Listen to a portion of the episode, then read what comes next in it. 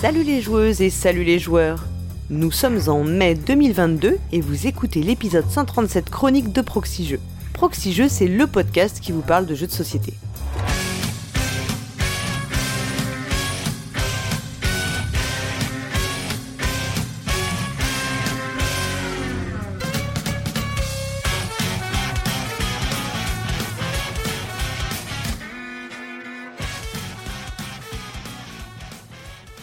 Mois-ci, il a accepté de poser son sac canopy de baroudeur ludique pour m'accompagner dans ses chroniques. Entre deux visites ludiques passant d'un festival à un bar à d'un gîte ludique à une ludothèque, il prend le temps de jouer les guides touristiques pour nous emmener en visite dans les villes de vos jeux préférés. Toujours en duo dans les chroniques qu'il présente, c'est pourtant sans Lana que je l'accueille pour cette émission. Salut Drew Bonjour Paul Gara, ça va? Ouais, ça va et toi donc tu, tu viens tout seul. Mais en même temps, j'avais déjà reçu, enfin Lana était déjà venue avec moi euh, en octobre, donc euh, c'était Mhm. assez normal que ce soit toi qui t'aventure dans les chroniques euh, en Eh oui. vrai et pas juste en, en chronique justement. C'est mon tour, effectivement. Et je suis très content de, de présenter ces chroniques avec toi. Parce que je sais pas si tu sais, mais en fait, j'ai commencé à écouter Proxy Jeux par les chroniques. Oui, Et, euh, et donc, tu es un peu la référence pour moi de, de Proxy Jeux. c'est des déchutes et moi on était tes- les premières voix de l'équipe que tu as entendues du coup. Voilà, c'est ça. Puis après, bah, j'ai écouté les chroniques et j'ai embrayé sur les autres formats de Proxy Jeux. Et, et voilà, et je suis mordu maintenant. Ouais, à tel point que maintenant tu participes euh, aux émissions, aux interviews, euh, tout, la totale. Exactement, c'est ça. Et en fait, tu sais que c'est Lana qui m'a fait découvrir Proxy Jeux, parce que moi j'écoutais beaucoup, beaucoup de podcasts, mais pas vraiment de podcasts sur le jeu de société. Et à l'occasion d'un week-end ludique en voyage, tout ça, on a mis des podcasts dans la voiture et elle m'a fait écouter donc euh, les chroniques et c'est comme ça que j'ai commencé.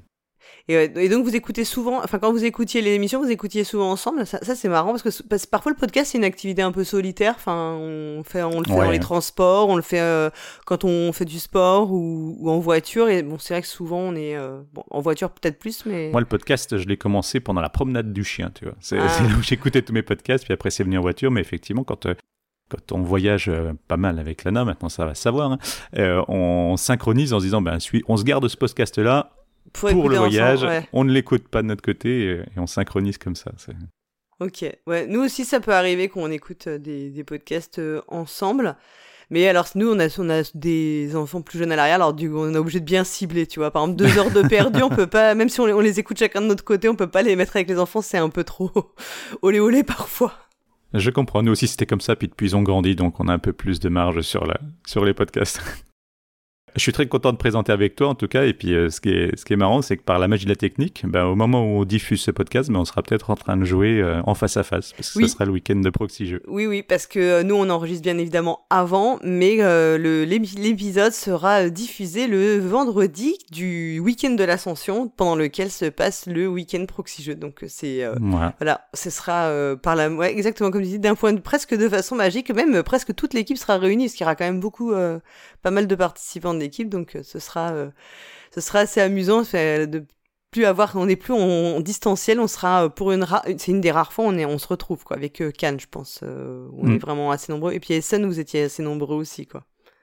Et je crois qu'on peut donner une petite exclusivité à nos auditeurs, c'est qu'il y aura euh, un enregistrement qui sera fait pendant le week-end Proxy Jeux. Oh là là, Euh, maintenant tu, c'est bien parce que comme ça t'as mis la, on peut plus revenir en arrière. c'est parce que parfois on s'engage, on dit ouais on va faire ça et tout, puis arrivé là-bas on fait oh non non on a envie de jouer. Alors, on, on va dire si la technique le permet, parce si la peut technique y le des- permet et qu'on n'est pas euh, trop épuisé ou non non normalement ça, ça peut se faire. Mais c'est- ça s'était déjà fait donc c'est vrai que c'est euh, c'est aussi euh, l'occasion. Là ça se goupille bien au niveau des du timing en fait. Donc euh, C'est donc ça. c'est ça sera une c'est c'est différent. Puis c'est vrai que des enregistrements présentiels on en a moins euh, moins eu euh, c'est- cette année quoi Et donc, euh, si vous aussi vous voulez venir euh, au week-end Proxy Jeux, il faut savoir que ben on, privilégie, comme il y a peu de place dans, dans ce genre de manifestation, on privilégie euh, nos donateurs. Et donc, c'est eux qui, qui reçoivent les invitations en premier. Donc, si vous voulez nous rejoindre pour les prochaines années, vous savez ce qu'il faut faire. Oui, et on, donc on en profite aussi pour remercier un quart de nos donateurs donatrices, puisque c'est vous qui nous aidez bah, à réaliser nos podcasts. Donc, on, donc pour cette émission, on remercie Train à Aube, Lag 78, Elton, Aldébaran, Dr. Che, La Famille Blue, Znokis, Jimmy Celtic 95, Raduris, Olfen, Caucase, Mobs 101, Uraniman, Galilox et Chacado. Et nous remercions aussi la Caverne du Gobelin qui nous soutient. Alors la Caverne du Gobelin, ce sont quatre boutiques à Nancy, Metz, Pont-à-Mousson et Thionville. Et elles possèdent chacune aussi un café-jeu. Mais ils ont aussi et surtout un site de vente en ligne que l'on peut retrouver sur cavernedugobelin.com. Alors tu sais que tout d'abord, le passage obligé, c'est les commentaires. C'est pour ça qu'on aime nos émissions, parce qu'on fait des super retours sur les commentaires. Bah oui, j'ai eu, puis il y en avait eu pas mal la semaine. Ouais, il y en a eu pas mal. Alors on va laisser de côté un peu tous les commentaires qui répondent au petit euh, concours de Zéphiriel, puisque Zéphiriel avait dit bah, euh, de trouver, il offrait son jeu Les Brumes. Et en gros, il avait dit bah, qu'on bénéfique et moi on trouverait une manière amusante de, de trouver euh, la personne. Donc on avait dit bah voilà, dans les commentaires, vous nous dites votre livre dont vous êtes le héros que vous avez préféré, et puis on fera un tirage au sort un peu voilà comme on fait pour euh, l'énigme de cargo.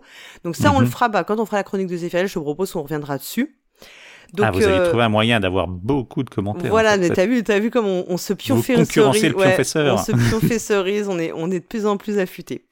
Alors d'abord, il y avait un premier commentaire de Cargo. Alors là, je me suis dit, mais on veut parce qu'il a dit go écouter l'intégrale de Michel Sardou pour les prochaines énigmes et embêter Paul Cara. Ah, franchement. je sens que j'aurais jamais dû dire, mais c'est vrai que j'ai vraiment du mal avec Michel Sardou pour tout un tas de raisons que je pense, si vous me connaissez un peu, vous vous imaginez bien. Mais la première est quand même aussi musicale. Hein, c'est vraiment, j'ai vraiment du mal. Je déteste les lacs du Connemara. Ça ne me fait pas rire. Même quand je suis sous, ça ne me fait pas rire. Un petit secret, ne dis pas ça à Lana pendant le week-end proxy jeu, c'est sa chanson préférée. Non, je peux pas te croire. Ah, je te jure. On a eu aussi un commentaire de Gerny Lolo qui revenait sur le fait qu'il avait lui aussi eu un Tamagotchi, parce que ça c'était un moment de grand souvenir, le Tamagotchi. Et il a mhm. dit que ça saoulait tellement ses parents qu'il passe tellement de temps à s'en occuper qu'il a fini contre le mur une adieu petite créature. Je heureusement que c'était pas un vrai animal parce que c'était un peu, un peu violent vos mœurs, monsieur moi, je sais que les Tamagotchi, euh, bah, avec mon frère, on en avait eu chacun un en même temps. Alors lui, il avait accroché, moi, pas du tout. Pourtant, j'étais assez jeu électronique à l'époque. Il n'y avait pas trop de mhm. consoles, mais c'est les petits jeux qu'on jouait là. Et euh, bah, j'avais pas trop accroché le, le, truc qui bip et on est obligé d'y revenir régulièrement. Bon, c'est, je suis passé un peu à côté. Hein. Ensuite, on a eu un commentaire de Leslie, donc qui revenait, alors euh, parce qu'on avait discuté, elle posait, enfin, elle parlait de, je crois, de Ark Nova et elle disait qu'il n'y avait mhm. pas euh, d'une mécanique de jeu qu'on euh, n'avait pas bien comprise avec BOFX et en fait, elle parlait du, c'était pas sur l'épissage de cartes, c'est-à-dire que le fait que les cartes qui n'ont pas été prises, bah, tu sais, sont bonifiées pour être, devenir plus attractives ou deviennent moins chères ou tu récupères un bonus. Elle, elle parlait de la mécanique de chargement des cartes de Ark Nova. En fait, c'est celle qui fait que euh, je vais faire l'action et la, tuile qui correspond à l'action que je fais repasse, euh, enfin, se retrouve en dernière place, c'est un truc comme ça, enfin, on, tu, ou, en première place, en fait, pour les faire décaler. Et ainsi, une action que tu, qui était placée sur l'emplacement numéro 3, puissance 3, et ben en attendant un petit peu va passer en puissance 4 et tu donc tu es obligé de faire une autre action pour arriver à faire euh, l'action que tu voulais, je suis pas très peut-être pas très clair hein.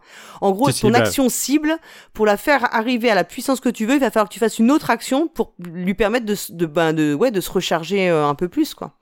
Oui, donc euh, moi je sais qu'on a Arc Nova à la maison et effectivement c'est comme ça que ça se passe. Hein. c'est la carte que tu joues redescend en position 1 et toute celle qui était en dessous. Et donc tu décales tout sur la droite en fait, faire la position 5, ouais.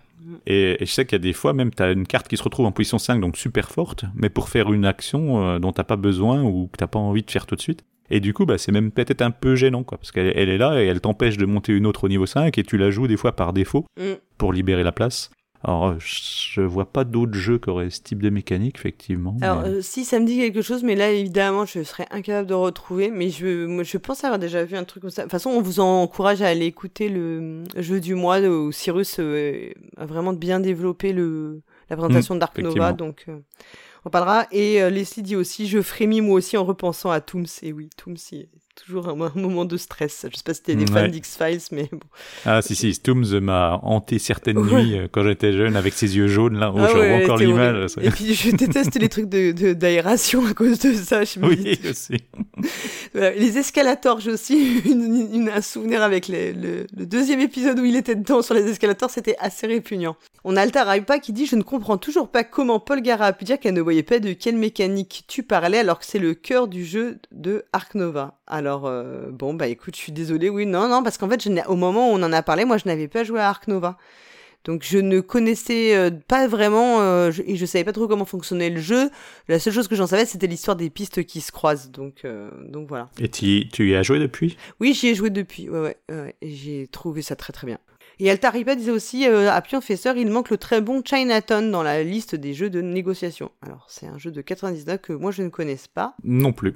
On a Kinar aussi qui a dit euh, chapeau à Flavien pour euh, tout ce qu'il a trouvé à dire sur Formula D. Et euh, il est aussi revenu sur les jeux de négociation en parlant, il dit, il y a aussi les cas où on s'échange des cartes face cachée sans être obligé de dire la vérité sur ce qu'on donne. Je pense notamment au, au voleur de Bagdad, pardon, qui est un pur jeu de tchatch et pas d'alliance, où on essaie de convaincre son adversaire qu'on lui donne un truc qui a de la valeur sans aucune garantie. Et enfin, Mm. il, euh, il conclut aussi par, euh, bah, et on a eu plusieurs messages en ce sens, hein, de remerciements à ISO pour ses contributions, ses chroniques. Peter est aussi revenu sur euh, autour du jeu. Je déteste, il nous dit, je déteste les loisirs motorisés, encore plus, plus encore que le loisir cinégétique. Mais d'en entendre parler m'a fait revenir 20 ans en arrière avec le tube d'Indianapolis de la Ruda Salska. Donc, euh, moi que je ne connaissais pas. Et il a dit c'était nul ces chroniques, on y parle de chasse, de loisirs motorisés, de jeux d'escrocs, de chats, de roll and write, numérique et de culturisme, tout ce que j'aime pas, au secours. Ah bah écoute, il y a comme ça des rencontres de thèmes improbables. Alors, euh, pour le- pour l'instant culture, cinégétique, c'est tout ce qui se rapporte à la chasse. Oui, voilà, pardon, je l'ai pas dit. Alors autant dire que moi non plus, je ne suis ni fan des loisirs motorisés, vous l'aviez compris, et alors euh, pas non plus des loisirs cinégétiques. Je pense encore moins, je préfère encore faire des tours de voiture que, que, que la chasse. On va pas aussi rapide qu'en Formule 1, je pense quand même. Non, franchement, parfois, je me dis, ça doit être un petit kiff quand même de conduire. Ouais. euh, tu dois avoir, mais bon. Au moins pour ressentir la puissance, euh, se rendre compte, parce que quand on le voit à l'écran, c'est pas toujours, euh, on se rend pas bien compte des accélérations. En vrai, c'est inutile et c'est franchement, voilà, tu peux dire. Après, j'imagine que tu dois, tu dois avoir une petite sensation, hein, ça, euh, je, je n'en doute pas. Attends, on a euh, donc Julien N qui est revenu aussi pour sur l'émission euh, sur plusieurs chroniques. Donc euh, il a beaucoup aimé, c'est l'histoire d'un jeu. Il dit j'ai appris plein de trucs alors que je m'intéresse pas mal à l'histoire du Japon. Euh, sur autour du jeu, il a dit que le débat était euh, très intéressant par rapport aux questions écologiques, donc voilà, c'est ce qu'on disait. Et il dit Je m'étouffe contre la critique négative sur le film Rush, c'est une bombe, le film est ultra bien monté, intensité dramatique juste et profonde, sans fausse note dramatisation. Voilà, il dit N'écoutez pas Flavien, allez le voir. Eh ben, j'irai le voir parce que je l'ai pas encore vu. Et puis bah écoute, on va on va s'arrêter pour les commentaires. On en a, il y en avait pas mal, hein, c'est vrai. hein, on a été, euh, faut, faut qu'on rentre un peu dans le vif du sujet. Alors avant d'attaquer les chroniques de ce mois-ci, on rappelle que euh, dans la rubrique à proximité, il y a le festival de Gondreville qui s'organise le week-end du 28-29 mai. Donc alors Gondreville, c'est en Meurthe-et-Moselle, pas loin de Nancy, avec quand même une très belle affiche, hein, des tournois, une protozone, des initiations à l'origami. Donc si vous êtes dans le coin, n'hésitez pas à y aller, ça a l'air super cool. Et encore une fois, si vous cherchez des rendez-vous comme ça ludiques, euh, Mm. n'hésitez pas à aller voir sur le site subverti.com qui tient un jour une carte de tous les festivals en France. Et en ce moment, c'est les beaux jours, donc il y en a pas mal. Oui, il y en a pas mal là. En principe, euh, des petits ou plus importants, euh, vous trouverez euh, facilement votre bonheur. Alors, on démarre les chroniques avec le point wiki. La définition du mois que- qui a été choisie par euh, Erwan, donc c'est les jeux de programmation, donc euh, qui euh, reviennent sur qu'est-ce que la programmation, qui est différente de la planification. On avait eu un débat, je crois, avec Père Castor sur le sujet. Tout à fait. Donc c'est le fait qu'on choisisse des actions en deux phases distinctes. Une première phase pendant laquelle on, donc, on va tout euh, définir à l'avance et ensuite on va résoudre. Et parfois il y a des bugs entre ce qu'on avait planifié, on n'avait pas bien programmé. Et quand on résout, on fait ah là là mon dieu, j'ai oublié un truc. Alors si les autres sont vraiment méchants, ils te disent tant pis pour ta- toi. Et puis parfois ils te disent bon attends si ça n'a pas d'incidence sur le reste du jeu, ils peuvent te dire allez. Voilà, ça dépend Ouais. avec qui vous jouez. Ouais, J'aime bien ce genre de jeu, tu vois, ça, est tout- j'ai tout de suite Colt Express qui me vient en tête, où tu planifies quelque chose et en fait c'est l'action de quelqu'un d'autre qui annule une de tes actions, mais qu'une seule de tes actions dans toute la pile que tu as prévue. Donc du coup, ça fout tout en l'air la suite euh, de ce que tu as planifié parce Ouais. que ça... Et tout tombe à l'eau quoi. Exactement. Et, et en- dans Colt Express plus, plus précisément, bah, ton personnage se trouve à bouger, on va Mm. dire, alors qu'il n'a pas pu faire une des actions précédentes, donc il bouge n'importe où, ça part complètement live. C'est très rigolo. ouais. Et alors il le dit, oui, il y a aussi les oiseaux qui fonctionnent comme ça dans route, hein, puisque tu dois euh, planifier avec Oui. tes cartes d'écran ce que tu vas réussir à faire. Et moi, j'ai pensé aussi à Expédition à New Delhi, euh, dont j'ai parlé il y a pas longtemps dans, dans un tas joué à quoi, où tu as cette phase de, puisque tu as planifié euh, tes actions. avec une incertitude quand tu fais la planification, puisque tu ne sais pas exactement, en fait, tes ressources, tu peux les avoir avec des bonus ou tu peux choisir de le faire en mode normal, mais tu ne sais pas encore, tu vas piocher ensuite dans un sac des assistants. Et ça, tu ne le sais pas à l'avance. Du coup, si tu dois, tu peux prendre le risque ou pas de d'essayer de te dire, je vais faire l'action avec le bonus, donc en, en, ayant besoin de plus de mecs, en priant Mhm. pour qu'ils sortent de ton petit sachet, et euh, qui rajoute à une, une phase euh, un peu d'aléa assez, euh, assez violent, hein, qui peut être assez violente dans le, alors qui t'empêche pas de faire l'action quand même. Je, je vous rassure, hein, c'est pas vieux cette violence-là, mais c'est en fait ce qui récompense la prise que de, la prise de risque en réalité, quoi. Donc ça, euh, c'est assez, c'est assez, euh, c'est assez violent. Hein. Bon, et bien maintenant, on va retrouver euh, Méclar, qui est toujours euh, en compagnie de son acolyte le Teignard. Euh, au début, on pensait nous qu'il allait faire le pont et, euh, et puis non, bah tu vois, il est toujours euh, toujours au, Ouais, ouais. au troisième sous-sol à Et bosser. toujours au courrier. Toujours au courrier, qu'est-ce qu'on reçoit comme lettre? C'est fou, hein, on croirait pas, on croirait pas qu'il y ait des emails dans cette. Je sais pas parce que j'en reçois pas beaucoup moi. Alors soit il les garde, soit, Ouais, soit je pas. je, sais pas, je pense qu'il ouvre notre courrier en réalité. Et peut-être que d'ailleurs, et du coup, comme il ouvre notre courrier, il a plein de révélations à nous faire. On va pouvoir l'écouter tout de suite. T'es encore là? Pourquoi as-tu couru? Et J'ai eu peur que tu sois plus là. Pourquoi veux-tu que je sois plus là? Par rapport à Paul Gara. Bah pourquoi? Bah apparemment, elle n'a pas supporté euh, que Manaya ait pris une douche forcée. Et a donc décidé de te virer. Paul Gara Me virer. Excellent. Déjà, elle n'aura aucune preuve, hein. Je me suis fait passer pour Hammer, donc euh... Et ensuite, euh, bah, elle a aucun pouvoir ici, hein, donc la question se pose pas.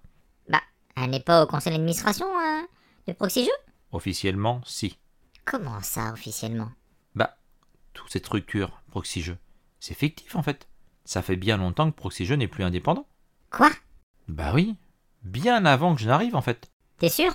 J'ai mis du temps à le découvrir, mais oui, je suis sûr. Cyrus, Hammer, Paul Gara, Lana et tous les autres, ils ne sont que des pantins dans les mains de ceux qui tiennent les ficelles. Non.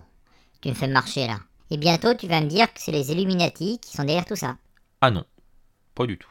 Pas eux. Mais une société secrète dont certains membres de Proxy Jeux font partie. Un consortium ultra-capitaliste qui finance en sous-main Proxy Jeux pour inciter les joueurs à dépenser tous leurs sous en jeux société. Mais non. Regarde. Ils sont indépendants. Ils ont même changé de partenaire lorsque Philibert a été racheté par Asmodée. En effet, les pantins ont eu l'impression de faire quelque chose. Mais entre nous, pour le capitalisme, que tu achètes tes jeux à la caverne du gobelin ou autre part, le système capitaliste, lui, il s'en fout, il est content. C'est n'importe quoi. Écoute bien les émissions si tu veux savoir qui tire les ficelles en fait. Sois bien attentif, ceux qui se revendiquent anticapitalistes ou qui critiquent régulièrement le capitalisme dans les jeux. Tu verras qu'ils passent beaucoup, beaucoup, beaucoup de temps à se justifier. Ouais. Comme un joueur de loup-garou de tierce-lieu qui se défend un peu trop de ne pas être loup. Tu vois l'idée? Eh bien, Proxy Jeux, c'est pareil. Oui, mais Paul Gara. Qu'est-ce qu'elle a ta Paul Gara? Alors maintenant, c'est Paul Gara. Je te rassure, hein elle a sa dose de champagne journalière, elle anime les émissions, et elle fait la compta, donc... euh, Bah justement, si elle fait la compta, elle le saurait, elle, s'il y avait des choses un peu louches sur les comptes. J'adore Paul Gara, mais franchement, tu crois vraiment que les gens qui réalisent des montages financiers avec des paradis fiscaux internationaux pourraient se faire choper par Paul Gara? C'est pas faux. Et la tour Proxy Jeux, t'as vu la taille qu'elle fait Et où elle est située? Tu peux m'expliquer comment le loyer est si faible? Tout est bidonné, tout est manipulé, je te le dis. Mais tu n'as pas peur pour toi? Et s'ils le découvrent? Mais pas du tout, aucun risque. Car ils savent que je sais.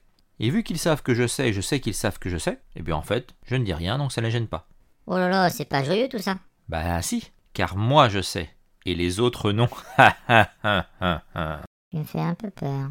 Ouais, dis donc, là, t'en prends plein pour ta pomme, là. ouais, dis bah, je pense qu'il a ouvert tout mon courrier en fait, euh, clairement. hein. Ah, Alors je te dis, mais Claire, ton petit plan est tombé à l'eau, c'est le cas de le dire, parce que Manaya n'a pris aucune douche. Hein. Elle va très bien, je te rassure. Ha ha ha. Il a dû se tromper d'adresse. Ouais, il a dit, je sais pas qui t'a balancé la douche, mais euh, voilà. Il y a un pauvre chat qui a pris une douche, il avait Oh, rien ouais. demandé. Pauvre Manaya, la pauvre. Non, attends.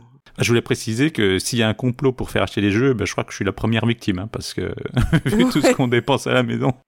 En plus, vous êtes deux, donc vous, c'est, pas 1 plus 1, c'est exponentiel, tu sais. C'est ouais. pas juste, c'est pas une addition, c'est, ça se, vous, c'est au carré, au, je sais pas. C'est le appelle 1 ça plus 1, c'est le 1 Voilà, plus 1 égale exactement. 3, comme dans les fourmis Oui. de Werber. Voilà, c'est exactement ça, ça défie les lois des, des mathématiques. Et puis bah je pense que voilà en fait on est un peu comme dans un proxy jeu c'est Battlestar Galactica en réalité un jour on va se réveiller on se réveille tu sais comme euh, on se réveille si long et puis euh, bah là on se réveille capitaliste et on, on travaille et euh, j'ai marqué je pense quand même que s'il y avait des malversations je le saurais voyons mes clairs Ouais.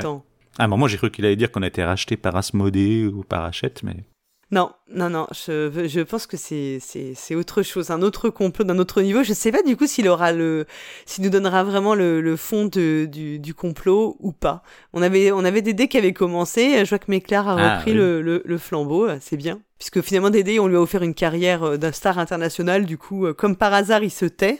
Tu trouves qu'il se tait? Moi je trouve qu'on l'entend on l'entend mais plus de la même manière c'est clair. C'est ça. Et euh, on va continuer avec les plateaux numériques et alors on va retrouver Cyrus ah bah non je crois que c'est Fendoel encore bah dis donc Ouais, qu'est-ce qui se passe? Ouais, ouais, c'est bah, le président, il est occupé à, à faire des, des montages euh, sûrement euh, avec euh, Ah. nos actionnaires euh, qu'on ne connaît pas, dont on ne dira pas les noms. Peut-être. Moi, on m'a dit qu'il était occupé à préparer le week-end proxy jeu, donc on va Ah, le laisser tranquille. ça, il a du fait. travail. Il a du travail, c'est pour la bonne cause. Donc les plateaux numériques, ce mois-ci, Fendoel nous parle de Yellow et Yellow Yancey, et on l'écoute tout de suite.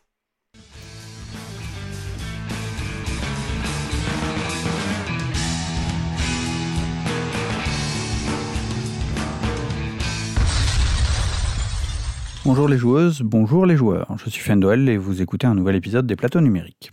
Aujourd'hui, je vous parle de l'adaptation du jeu Yellow et Yance. C'est un jeu de Rainer Knizia et c'est un, comment dire, un recyclage, une rénovation du fameux jeu Tigre Euphrate. Il avait été localisé récemment par euh, Matago. C'est un jeu un poil compliqué, mais assez facile à comprendre car le, le thème explique bien les choses. Donc en fait, à chaque tour, les joueurs peuvent, peuvent soit placer des tuiles de, de- civilisation sur le, plateau, soit y placer leur leader.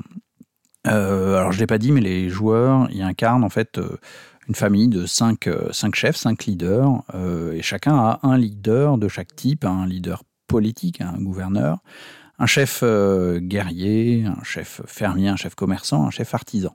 Ces chefs vont pouvoir être placés euh, dans des civilisations. En fait, c'est les, tuiles qu'on va placer sur le plateau. Chaque groupe de tuiles, c'est euh, un, pays finalement, et on pourra y envoyer nos, dirigeants pour, les, diriger. Chaque fois qu'on va placer une nouvelle tuile de civilisation de la couleur correspondante à notre chef dans cette zone-là, eh on va gagner un point de victoire. C'est un petit peu compliqué, mais si on le voit, bah, ça s'explique, euh, ça s'explique très facilement. Donc ça pète de partout, ça s'étend, etc. C'est assez fascinant visuellement comme, jeu sur le plateau. Puis il y a le, cor- le scoring, évidemment, qui est aussi très malin. Euh, bah, en fait, on va, avoir notre score, ça va être le, le nombre de points qu'on a dans notre couleur la plus faible. Donc il y a, une obligation d'être équilibré et pas forcément d'être très fort dans une couleur. Ça n'a aucun, intérêt. Bref, c'est très malin. Euh, voilà, jouer à Tigre Frat, jouer à, Yellow et, Yangtze. C'est un peu long, mais, voilà, jou- jouez-y si vous l'avez ou si vous avez l'occasion. euh, c'est toujours très intéressant. L'application est développée par Direwolf Digital, euh, qui ont, fait. Alors, ils ont fait Sagrada, ils ont fait également d'autres d'autres jeux. Euh, L'application est en français, en anglais, en italien, en allemand et en espagnol. J'y joue personnellement sur mon téléphone Android. Le jeu possède donc un, un tutoriel qui est composé de, de 7 chapitres pour comprendre tous les aspects du jeu avec une toute petite histoire euh, voilà avec euh, le vous êtes le clan du vous êtes le clan du lion et vous luttez contre le clan du bœuf qui est une IA qui va essayer de vous combattre durant les chapitres de, tutoriel il y a aussi une campagne alors euh, en fait c'est pas clairement dit mais la campagne, c'est la suite du tutoriel. Donc, on a deux autres clans qui vous menacent dans la première partie. Et donc, il y a neuf petites, petites parties avec une, neuf parties avec une, une mise en place euh, différente à chaque fois. Voilà. À noter également que les règles sont évidemment disponibles dans les menus. Ça peut toujours euh, aider. Est-ce que c'est suffisant pour comprendre le jeu? Je dirais oui, euh, mais il y a parfois beaucoup à lire. Donc, c'est parfois. et c'est écrit très petit, en tout cas sur mon téléphone. Le jeu possède trois modes. Donc, alors évidemment, il y a le, mode campagne dont j'ai parlé juste avant. Il y a aussi le mode solo où on peut jouer contre un à trois joueurs. Alors en fait, c'est des joueurs incarnés par l'IA, hein, évidemment, avec euh, différents niveaux de difficulté. L'IA difficile est plutôt, plutôt bonne. Euh, ensuite, il y a le multijoueur. Alors, multijoueur, c'est-à-dire le passé joué, où on peut jouer de 2 à 4 avec des IA si jamais il manque des joueurs. Et aussi, bah, évidemment, le jeu en ligne, pour lequel il faudra un compte, un compte chez Dire Wolf Digital. Euh, on peut jouer en asynchrone, on peut jouer en, synchrone. Alors, si on est en, si on est en asynchrone, euh, un joueur qui ne bouge pas au bout de 3 jours est automatiquement remplacé par une, par une IA, ce qui est bien pratique. Concernant les autres fonctionnalités, la musique est OK. Finalement, euh, en fait, elle est présente que sur l'écran d'accueil. Euh, quand on est en jeu, c'est plutôt des bruitages. Et ça ressemble un petit peu à ce qu'on trouve dans des jeux vidéo du style civilisation. Il y a un bruit spécifique pour chaque chose qui se passe. Voilà, donc on peut d'ailleurs se repérer au bruit. Je l'expliquerai un petit peu après. Concernant les autres options, il est possible d'activer le mode avancé qui se calque exactement sur toutes les spécificités du jeu de plateau. Alors par exemple, on peut théoriquement refuser de construire une pagode, etc. Il y a en fait trois règles qui changent. Alors c'est clairement activé, mais pas forcément au début si vous débutez. On a aussi euh, accès voilà, à d'autres petites options, genre le classement en ligne, un lien direct vers le site de Knizia, une, les actualités de Direwolf, etc. Donc, c'est pas super essentiel, mais bon, c'est là. Au niveau de l'ergonomie, alors c'est vraiment pas mauvais. Le jeu affiche beaucoup d'aide en gardant le doigt sur les leaders, sur les tuiles, etc. Bah, on, a vraiment une, euh, toujours une information sur qu'est-ce qui se passe quand je fais quoi. Donc ça, c'est vraiment très très chouette. Il y a un bouton annuler, donc on peut vraiment annuler tout ce qu'on a fait durant le tour et, euh, décider de changer, euh, changer son avis. Bref, tout ce qui fait que c'est un bon jeu moderne. Alors il y a cependant le grief, bah, c'est le multi. En fait, quand on joue en multi, bah, si c'est pas notre tour, on, ne peut pas voir ce qui se passe sur le plateau. On voit euh, ce machin joue, euh, voilà, mais on peut entendre des sons s'il est en train de jouer actuellement, si on a une partie en, temps réel. Euh, mais bah voilà, donc vous avez, un son différent par action. Par exemple, s'il y a une, une révolte, bah vous l'entendrez. Mais bah, si ça vous concerne pas, bah ensuite vous pourrait que constater ah bah tiens, il y a des, des leaders euh, qui ont disparu, il y a des, euh, des morceaux du plateau qui, qui, sont partis, il y a des euh, tuiles civilisations qui ont été rayées de la carte pendant que vous regardiez pas. il n'y a pas de, de journal, il a pas de, on, ne voit pas un ralenti de ce qui s'est passé pendant mon absence ou quoi que ce soit. Alors pour moi ça manque. Ensuite je pense que si on a l'habitude, c'est c'est moins grave. Mais voilà, pour moi ça m'a manqué. Évidemment, quand on joue contre l'IA, bah, là, on voit tout. Donc là, on est en fait comme dans le vrai jeu, hein, quand on est euh, assis autour du plateau.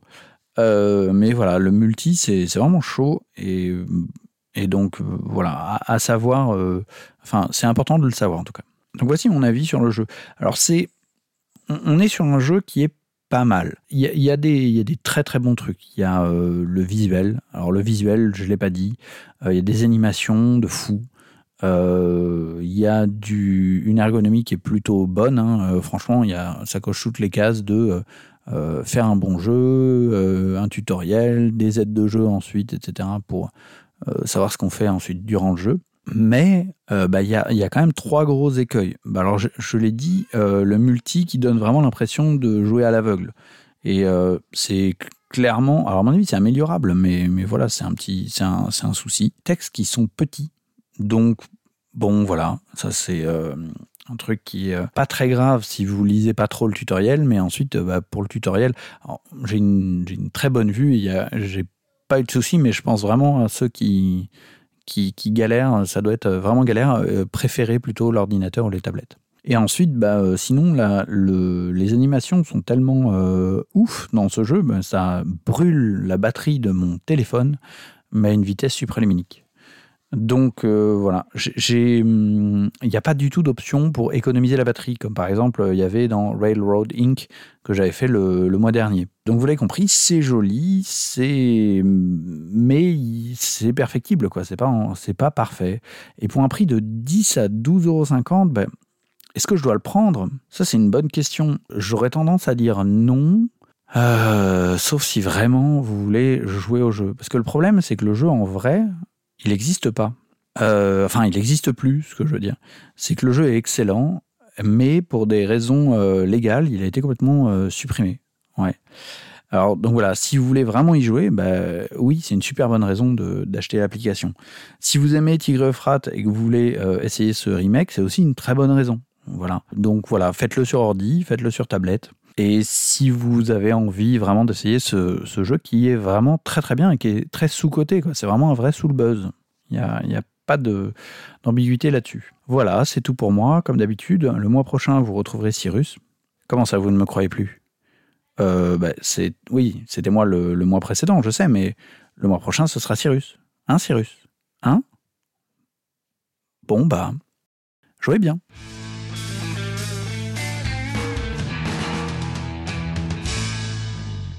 Eh ben, merci beaucoup, Fendwell. Alors, est-ce que tu connais Yellow et Yancey en physique comme en numérique, euh, Drew? Alors, pas du tout. Euh, je connais un petit peu donc son ancêtre, hein, euh, Tigre et Euphrate Euphrate. Tigris, Ouais. ou Tigre et Euphrate en, en français. En français. J'en ai fait une partie il y a, il y a un petit moment maintenant. Et j'ai surtout j'étais intrigué quand il a dit que ben, Yellow Yancey ne serait plus disponible. Et du Mm. coup, j'ai été voir euh, le pourquoi. Et il s'avère en fait qu'il y a eu une rupture de contrat entre l'éditeur qui est Grell Games et Oui. Knizia. Ils se sont fâchés, je pense. Et c'est ça, ils se sont fâchés un petit peu euh, des deux côtés parce que bah, on sait que Knizia est quand même assez euh, assez euh, strict sur les contrats. Bah, on sait que hum, dans le sortant le grand jeu sur les cités perdues, euh, comment dire, euh, Pionfesseur et Cyrus avaient abordé aussi bah, le Rainer Knizia, qui il était et tout, et on sait que c'est un énorme businessman. Enfin, c'est pas du tout. Euh, c'est pas un. Il gère très très bien, euh, je pense. Enfin, ou- lui ou les gens qui gèrent pour lui, hein, parce que. oui, c'est Enfin, il est très vigilant à ses contrats, euh, enfin tout, ce- tout ce qu'il fait, les engagements qu'il prend ou pas, les engagements qui sont pris en fait, pas je pense par ceux qui éditent ses jeux. Donc euh, Mhm. et oui oui, il avait dit hein, que c'était euh, terminé, euh, il y avait une rupture de contrat en fait. Ah, effectivement, et, j'ai recherché un peu ce qui pouvait amener à ça, et apparemment Grell Games aurait vendu euh, des, jeux de, Rainer Knizia en dehors des zones qui avaient été euh, autorisées dans les contrats. Et donc du coup, il a cassé le contrat euh, complètement. Et en réponse, Grell Games a stoppé toutes les éditions des jeux de Knizia qu'ils avaient dans leur catalogue. Ouais. Donc bon bah c'est un peu violent quand même. Ouais, c'est clair qu'on s'attend pas à ça dans le monde du jeu. hein. Parfois, on dit que le monde du jeu est, est très gentil, euh, Ouais, tous des oui. bisounours, mais des fois, non, il y a, il y a des vrais, Il y a des il y a vrais, des vrais oui, il y a des vrais contrats avec embrouilles, des hein. vrais, des vraies affaires qui se font derrière, et, et voilà. En, en tout cas, bah, vous- le jeu peut-être se trouve d'occasion, sinon bah, vous pouvez jouer euh, à Tigre Frat, hein, ou sinon tester cette version numérique. Alors on va continuer avec les analyses du Pionfesseur. Donc ce mois-ci, euh, le Pionfesseur nous parle de la valeur ou de la valorisation, je sais pas comment, ou de, enfin de l'économie de ce qui de ce qui est valorisé, de ce qui crée de la valeur dans le jeu, euh, et donc finalement de comment on gagne.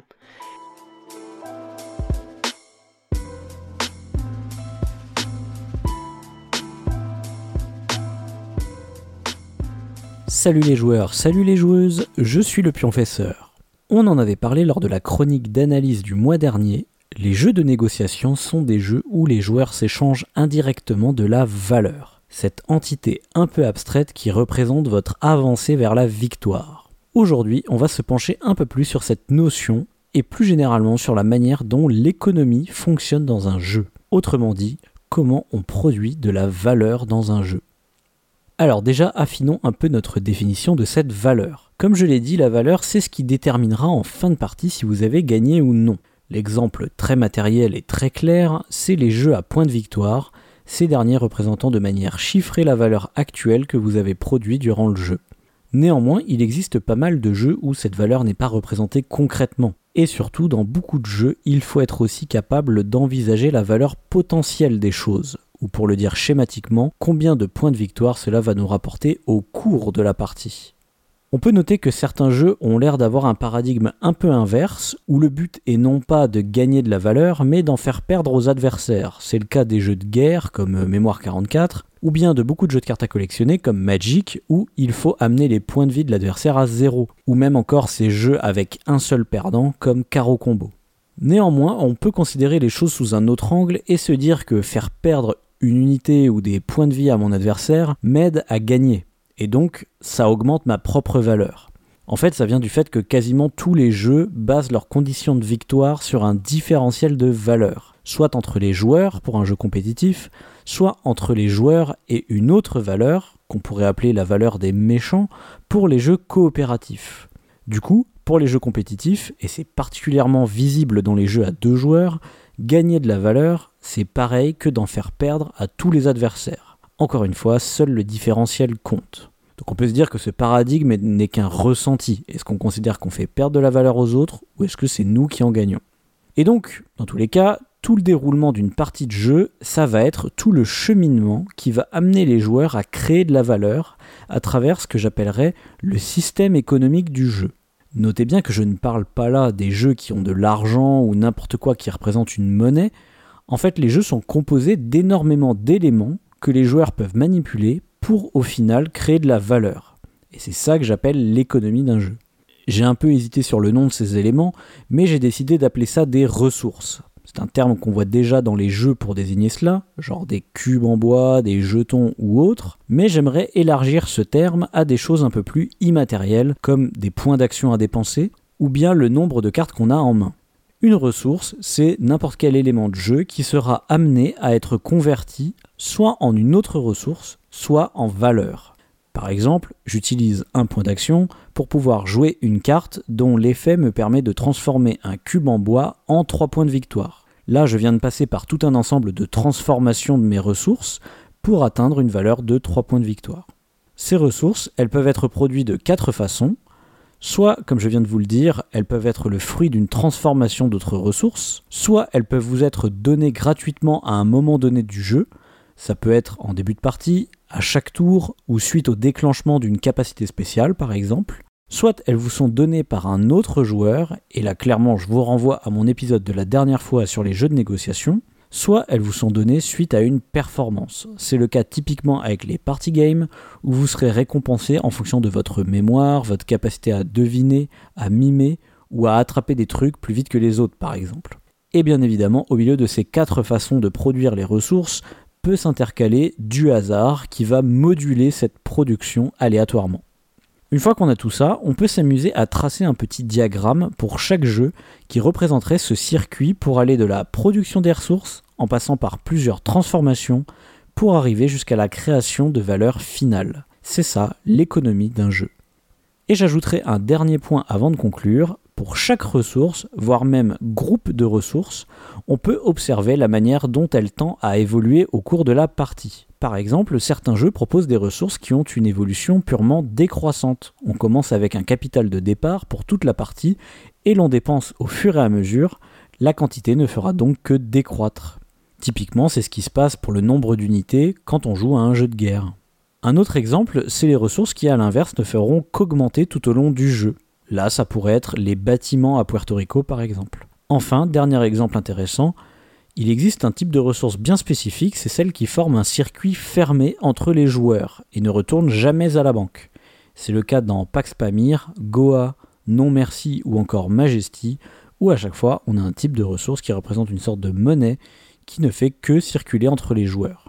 C'est intéressant parce que ça représente une sorte de potentiel que les joueurs ont et qui ne fait que circuler, euh, une sorte de pouvoir qui circule entre les joueurs.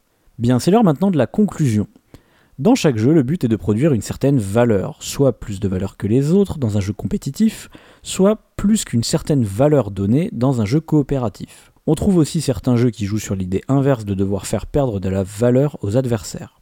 Dans tous les cas, on fera monter notre différentiel de valeur via des ressources, d'abord qu'on va recevoir gratuitement à certains moments du jeu, et qu'on va ensuite transformer soit en d'autres ressources, soit au final en valeur, c'est-à-dire très souvent en points de victoire. Tout cet ensemble de liens entre les ressources et leur transformation, on peut appeler ça l'économie d'un jeu.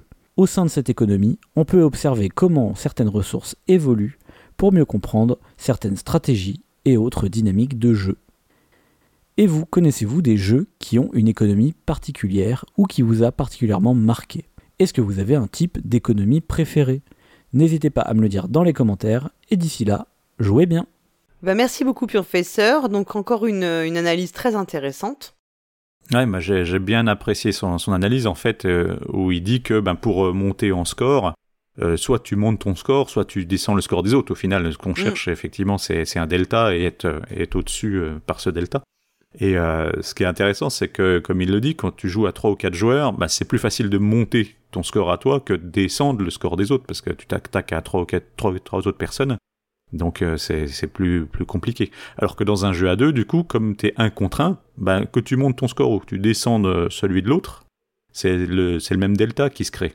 Et je trouve que euh, ça amène euh, du coup à un côté assez vindicatif où ben, tu vas être plus enclin à aller attaquer l'autre dans un jeu à deux que dans un jeu à, à 3 ou quatre joueurs.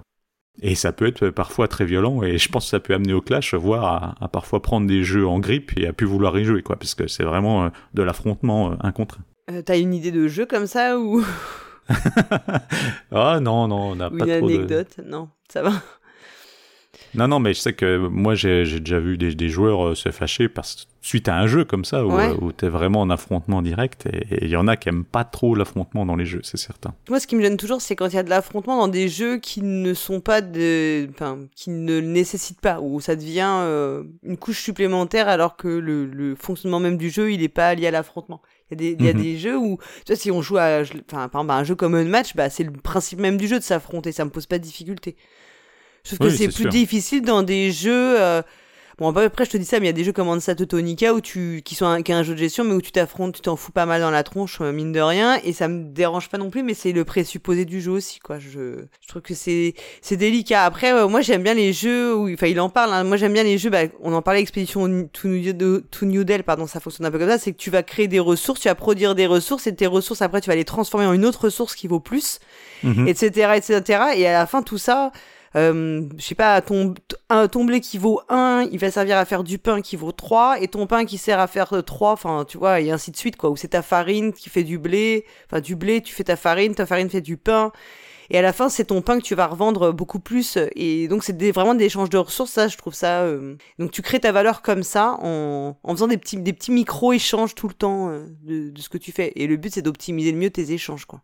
Parce que Mhm. tu as un certain nombre d'actions uniquement pour les faire, donc euh, faut pas te... il faut bien les programmer, comme on disait tout à l'heure. Et on l'a dit, on va retrouver notre star internationale, Dédé, qui euh, nous propose euh, bah, une nouvelle version d'un tube interplanétaire. hein. Je pense que sa revisite va, va monter dans les charts encore plus que l'original, je pense, hein, c'est clair. Je pense que c'est une des chansons euh, qui a, été la... qui a eu le plus de reprises, me semble-t-il, ou... Oui, quelque ça vois, doit je- être ça. ça doit être dans les, à mon avis, dans les 3-4 chansons qui ont été le plus reprises euh, dans le monde. Donc là, déjà, avec ça, vous pouvez vous imaginer un peu ce qui vous attend, puisqu'elle a été même, c'est une chanson française qui a été même reprise en anglais. Enfin bon, c'est plutôt le contraire en général. On vous laisse découvrir cette, euh, cette interprétation de Dédé. Je me lève et je te bouscule. Je n'attaque pas que toi, comme d'habitude. Et toi, dès ta première main, tu te plains, tu jeûnes, comme d'habitude? Tu dis, j'ai déjà perdu, c'est à cause de toi comme d'habitude. Mais toi, tu gagnes la partie comme d'habitude.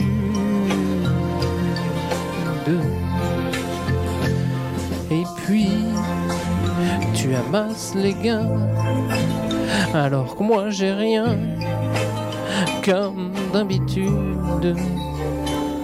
Tout seul, je remballe le jeu. Je suis en retard, comme d'habitude. Sans bruit, je pars travailler. Je vais au magasin, comme d'habitude. À Metz, j'ouvre la caverne, comme d'habitude. Comme d'habitude, toute la journée, je vais jouer à faire semblant. Comme d'habitude, je vais sourire, oui, comme d'habitude, je vais même rire, comme d'habitude. Enfin, je vais vendre, oh, comme d'habitude. Et puis, le jour s'en ira, je reviendrai, comme d'habitude. Toi, t'as sorti un jeu que tu veux tester, comme d'habitude. tour de. Je t'entends déjà chouiner, que tu remonteras pas comme d'habitude ton tour. Tu le rejoueras comme d'habitude. Mais comme d'habitude, même au non, tu vas trop trop analyser comme d'habitude. Tu réfléchiras comme d'habitude. Je t'attendrai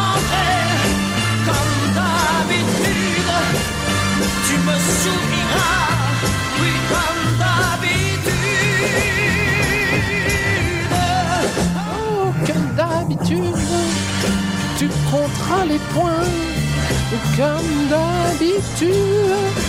Tu vas m'écraser, comme d'habitude. On en refera une comme d'habitude. Comme d'habitude, on fera semblant, oui, comme d'habitude, d'aimer jouer ensemble, comme d'habitude, on fera semblant, oui, comme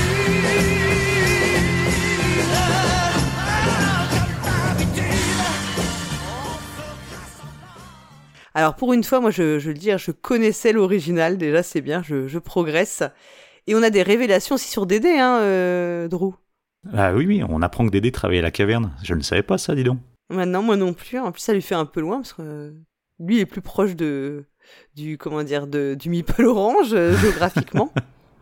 mais, mais donc il y a vraiment un complot. Alors si on travaille avec la caverne, c'est parce que Dédé travaille et c'est louche. Ça faudrait commettre quelqu'un Ouais. sur le coup. Peut-être qu'il est actionnaire en fait de la caverne et qu'on ne sait pas. Je ne sais. Tu vois, tout est possible. En tout cas, moi je trouve qu'il a les moyens hein, parce qu'il a quand même embauché Clo-Clo pour faire les chœurs. hein. Quand même, c'est Ouais, rien. hein. C'est pas mal, ouais. Euh, il y a, tu vois, il y a de, ça, ça se star, il y a de la starification dans ce dans ce podcast. C'est la preuve, hein, oui, effectivement, qu'on doit être, on a plus de moyens. Pas, on n'est Ah pas ouais. juste une petite association maintenant. hein. On est une vraie multinationale, c'est pas possible. Oui. Euh, et on va continuer. Alors là, c'est un moment euh, super parce que tu vas pouvoir euh, revenir en, en direct sur ta propre chronique puisqu'on va écouter au plateau comme à la ville. Donc on te retrouve, toi et Lana, enfin, Lana et toi plutôt, pour cette euh, nouvelle chronique. Et alors, qui- moi je me demandais vraiment quelle ville euh, vous alliez euh, nous proposer pour cette... bah, c'est la dernière émission de la saison. C'est ça, fallait qu'on finisse en beauté. Voilà. Et pour une fois, là, c'est une, c'est une ville où je suis allée très récemment. Donc, Ah, on ne t'y a pas croisé pourtant. Euh, non, non, c'est, bizarre. Alors, je, on vous écoute tout de suite.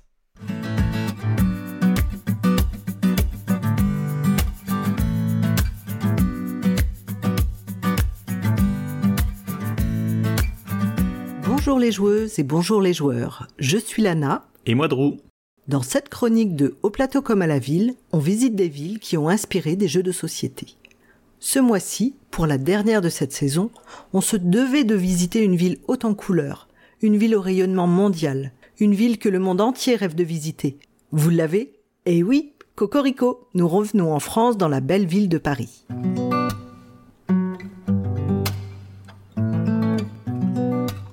Et oui, après une année à parcourir la planète ludique, nous rentrons en France, mais nous ne pouvions pas vous quitter sans une dernière visite. Et quoi de plus grandiose pour terminer cette saison que la ville qu'un grand nombre de personnes rêvent de visiter? La renommée mondiale de Paris est telle qu'une multitude de jeux y font référence, plus qu'on ne pourrait raisonnablement citer dans une seule chronique. Alors, en bon voyageur, nous avons décidé de vous emmener avec nous pour vivre une journée touristique type dans notre belle capitale. Cette belle journée commence par l'arrivée à l'aéroport. Et vous le savez certainement, quand on est à l'aéroport, on est encore loin de Paris. Pour aller au cœur de la capitale, nous vous proposons donc de prendre un taxi avec le jeu Taxi Folie de 2005. C'est un jeu de Goliath Games où chaque joueuse incarne un chauffeur de taxi dont le but est d'accumuler 250 euros de course en prenant des clients et en les conduisant dans un lieu célèbre de la ville. Chaque carte client donne des contraintes ou des avantages qui influent sur le trajet à suivre. Ce n'est pas un grand jeu, et je pense même qu'on pouvait le trouver à l'époque dans les rayons des supermarchés. Mais je pense que les plus rigolards d'entre vous apprécieront les calembours sur les noms de famille des clients. Allons tout de suite au monument le plus célèbre de Paris, son symbole. Et pourtant, c'est le plus récent de notre visite. Et en plus, c'est le monument qui a bien failli disparaître du paysage parisien. Nous parlons bien sûr de la Tour Eiffel, fabriquée par l'ingénieur dijonnais. Ah bah bravo, t'as réussi à placer Dijon dans une chronique sur Paris. Hé hé, t'as vu pas mal, hein Donc fabriquée par l'ingénieur dijonnais Gustave Eiffel à l'occasion de l'exposition universelle de 1889. Ce monument de 324 mètres de haut. Euh, il fait 8 cm de moins l'hiver quand il fait froid. Ah là là, pointilleuse aujourd'hui. Ce monument d'environ 324 mètres a été le plus grand du monde pendant près de 40 ans. Autant dire qu'on a rendu jaloux les autres pays. L'édifice, initialement prévu pour son apparat uniquement, a eu différents rôles dans l'histoire. Notamment lors de la Deuxième Guerre mondiale, où la Dame de Fer sert de centre d'écoute des radios allemandes. Elle a un grand rôle également dans le développement de la télécommunication, puisque, du fait de sa hauteur, elle a servi d'antenne pour le télégraphe et sert actuellement d'antenne relais pour la TNT. Dès son inauguration en 1889, un jeu lui est dédié, le grand jeu de la Tour Eiffel. Bon, soyons réalistes, ça ressemble un peu à un jeu de loi. Faut arriver le premier au sommet de la tour en lançant un dé. Dans le jeu pour deux joueurs Paris, la cité de la lumière, nous nous retrouvons plongés dans le Paris du 19e siècle en 1889. C'est l'époque où les lampadaires à gaz sont remplacés par des lampadaires électriques. Le but de ce jeu de placement de tuiles et de majorité va être de construire des quartiers bien éclairés. Dans une première phase de jeu, nous allons paver les quartiers de la ville avec des tuiles, et dans une deuxième phase, installer des bâtiments ou activer des pouvoirs spéciaux. Le choix va être cornélien. Le jeu est très immersif de par son matériel bien illustré les monuments parisiens que l'on y retrouve. Je vous le donne en mille, dans l'extension Paris Eiffel, nous aurons le plaisir de mettre en lumière notre grande tour nationale. La tour Eiffel, c'est l'emblème de Paris et de la France, mais ce n'est pas le monument parisien le plus visité. Quittons donc le 7e arrondissement. Pour nous rendre à notre prochaine destination, repérez donc un grand thème. Non, pas celui des fast-food américains. Et prenons le métro parisien. Faites attention à ne pas vous coincer les doigts, comme vous le rappelle le petit lapin rose des années 70. Trouve pas qu'il ressemble au lapin de Duracell? Ah, hors sujet, hors sujet. Ce grand réseau de transport, datant des débuts des années 1900, s'étend aujourd'hui sur plus de 225 km répartis en 14 lignes distinctes. Il vous emmène dans tout Paris et même un peu plus loin. Dans le jeu de 1997 Métro de Dirk N, nous allons placer des tuiles pour faire des connexions et réaliser des lignes les plus longues possibles, un peu comme les jeux des tuyaux dans les jeux vidéo. Métro a été nominé au Spiel des Jahres, mais il n'a pas pris une ride. Je vous invite vraiment à l'essayer, d'autant plus qu'il est accessible à toute la famille. C'est un excellent jeu d'initiation à la pose de tuiles.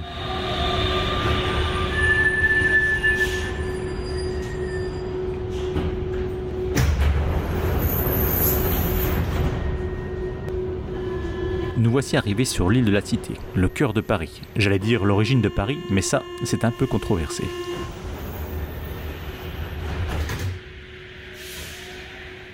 L'île est habitée depuis l'époque gallo-romaine, autant dire que les rues qu'on y trouve sont étroites et les bâtiments anciens. Un temple dédié à Jupiter a été remplacé sous Clovis par une grande basilique chrétienne, elle-même remplacée par une cathédrale carolingienne avant de devenir une cathédrale romane. Cette dernière est démontée et remplacée par la cathédrale Notre-Dame à partir du XIIe siècle, et sa construction a pris deux siècles entiers. Son architecture est magnifique, et un nombre impressionnant de décorations y sont placées, des tableaux en intérieur et des statues en extérieur. De nombreux événements historiques se sont déroulés dans cet endroit mythique, comme par exemple le mariage de Marie Stuart et François II, le sacre de Napoléon Bonaparte ou les funérailles de l'abbé Pierre. Ce lieu grandiose a inspiré le célèbre roman de Victor Hugo, Notre-Dame de Paris, mettant en scène Quasimodo et Esmeralda, repris ensuite par Disney dans son dessin animé Le Bossu de Notre-Dame. Cela a donné lieu à de nombreux jeux sous licence, mais ce n'est pas sur ces jeux que je vais m'arrêter. Je vais bien sûr vous parler du jeu de 2007 de Stéphane Feld. Ah bah tiens, bien sûr.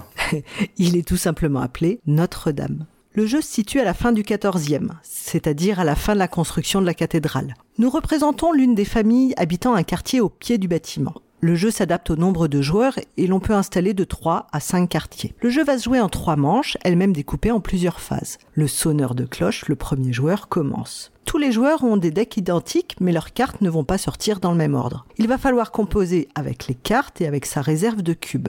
Suite à un draft, on va devoir choisir deux des trois cartes de la manche pour faire les actions qu'elles indiquent. Sans rentrer dans le détail, vous pourrez par exemple déplacer votre calèche dans les différents quartiers pour récupérer des lettres de change, aller à l'auberge ou encore faire une offrande à Notre-Dame pour marquer directement des points de victoire. On peut ensuite corrompre des personnages présents pour cette manche. Le jeu s'est bien adapté à son époque puisque les métiers de ces personnages sont de cette période et donnent des bonus adaptés à leur métier. On trouve par exemple l'usurier qui rapporte des pièces d'or, le cocher qui perçoit les bonus des lettres de change, ou encore l'aubergiste qui vous rapporte des points de prestige si vous avez des cubes à l'auberge. La Manche se termine par une phase où la peste se propage. À vous de voir si vous prenez le risque de faire un maximum de points ou si vous consacrez des actions à limiter la propagation de la maladie ou soigner vos malades. La peste était en effet l'un des gros fléaux du Moyen Âge, mais pas le seul. Le feu était l'une des craintes de la population de cette époque, puisque les maisons étaient en bois et les rues étroites. Bon, vous connaissez l'histoire, c'est bien le feu qui a eu raison de Notre-Dame, non pas au Moyen Âge, mais le 15 avril 2019.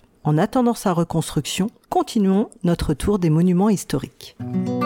À deux pas de Notre-Dame, vous pouvez traverser le pont Neuf, datant du XVIe siècle, c'est-à-dire le plus vieux pont de Paris. Ah bah bravo, c'est malin. Vous arriverez ainsi au Louvre. Aujourd'hui converti en musée, ce château abrita les rois de France de François Ier jusqu'à Louis XIV et fut en travaux pendant la quasi-totalité de cette période. Certains rois lui préfèrent cependant des résidences plus champêtres, telles que Fontainebleau ou le château de Madrid situé dans le bois de Boulogne. Et c'est en partie ce qui poussera Louis XIV à transférer la cour au château de Versailles. Le château du Louvre est situé au cœur de la ville, et les constructions alentours sont proches et compliquent les souhaits d'expansion. Le palais est donc abandonné en 1682 et sera alors investi par différentes académies. L'Académie française d'abord, puis celle de sculpture et celle de peinture, suivie par celle d'architecture. Vient ensuite l'Académie de politique, puis celle des sciences. Et c'est au tour de l'imprimerie royale et de la Société royale de médecine de s'y installer quelques années plus tard. Le Louvre est surtout victime d'artistes venant s'y installer en toute liberté. C'est ce semi-abandon qui lui évite d'être la cible des anti-royalistes au moment de la Révolution. Le palais leur servira même d'entrepôt de stockage pour tous les biens confisqués au clergé, initiant ainsi la fonction pour laquelle on le connaît aujourd'hui. Ce musée remarquable expose environ 36 000 œuvres, mais en abrite près de 500 000 dans ses caves. Malheureusement, les jeux sur le Louvre n'exploitent que très peu cette double histoire. On a ainsi un timeline où vous devez reclasser les œuvres du Louvre dans l'ordre chronologique de leur création, ou encore un double où les symboles représentent des œuvres ou des objets que l'on trouve dans le musée. Même dans le jeu Muséum, où on incarne des conservateurs qui cherchent à réunir les plus belles œuvres dans leur musée, le nom du Louvre n'apparaît pas et est remplacé par le Grand Musée de Paris, certainement pour une histoire de droit.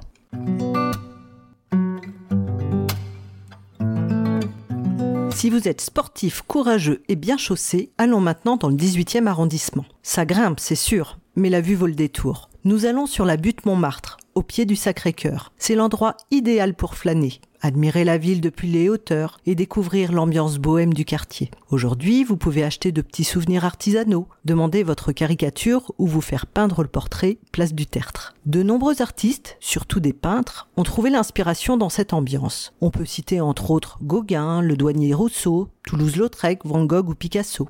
Au début du XXe siècle, nombre d'entre eux s'installent dans un atelier d'artistes, le bateau Lavoir. Il porte son nom car son propriétaire a réalisé une vingtaine de petits logements agrémentés de verrières et ils sont répartis autour d'un couloir comme dans les coursives d'un paquebot. C'est le lieu idéal pour vous parler du jeu de 2019 de Nicolas de Oliveira, couleur de Paris. Vous êtes alors un peintre œuvrant dans le célèbre atelier parisien le bateau Lavoir. C'est un jeu de pose d'ouvriers où nous chercherons à gagner le plus de points de prestige. Pour cela, nous allons réaliser des tableaux à l'aide de nos assistants qui vont faire certaines des actions disponibles pour la manche. Basiquement, nous devrons collecter et mélanger les couleurs primaires pour obtenir les couleurs nécessaires à nos tableaux. On peut aussi décider d'influer sur les prochaines actions possibles, augmenter certaines de nos compétences ou faire des pigments noirs qui sont source de points. Un autre jeu s'inspire également de ce quartier d'artistes. C'est Montmartre, un jeu de 2019 également de Florian Siriex. Situé également au début du XXe siècle, c'est un jeu de collection où l'on doit amasser un maximum d'argent en réalisant puis vendant des peintures d'un même style graphique à des collectionneurs. Collectionneurs que l'on abordera en côtoyant le célèbre marchand d'art Ambroise Vollard. Rendons-nous maintenant sur la plus belle avenue du monde, les Champs-Élysées, entourée de riches immeubles, de maisons individuelles et de magasins de luxe. Et remontons plus précisément jusqu'à la place de l'Étoile. C'est un énorme rond-point qui dessert 12 avenues. Ça doit pas être simple d'y circuler en voiture. Peut-être, mais c'est là qu'on peut admirer l'Arc de Triomphe. Il est mis à l'honneur dans le jeu Paris de Wolfgang Kramer et Michael Kisling sorti en 2020. Et quand je vous dis qu'il est mis à l'honneur, c'est parce qu'on trouve une version 3D en carton de l'Arc de Triomphe au milieu du plateau de jeu. Il est entouré de six branches qui représentent des quartiers célèbres de la capitale tels que Saint-Germain, Montmartre ou Belleville. Dans ce jeu de placement de tuiles, de majorité et de collection, nous incarnons des investisseurs immobiliers dans les années 1900 qui cherchent à prospérer en acquérant les plus beaux bâtiments et en construisant des monuments dans leur quartier. Une extension nommée Paris l'Étoile vient de sortir et apporte du contenu supplémentaire au jeu sous forme de tuiles bonus.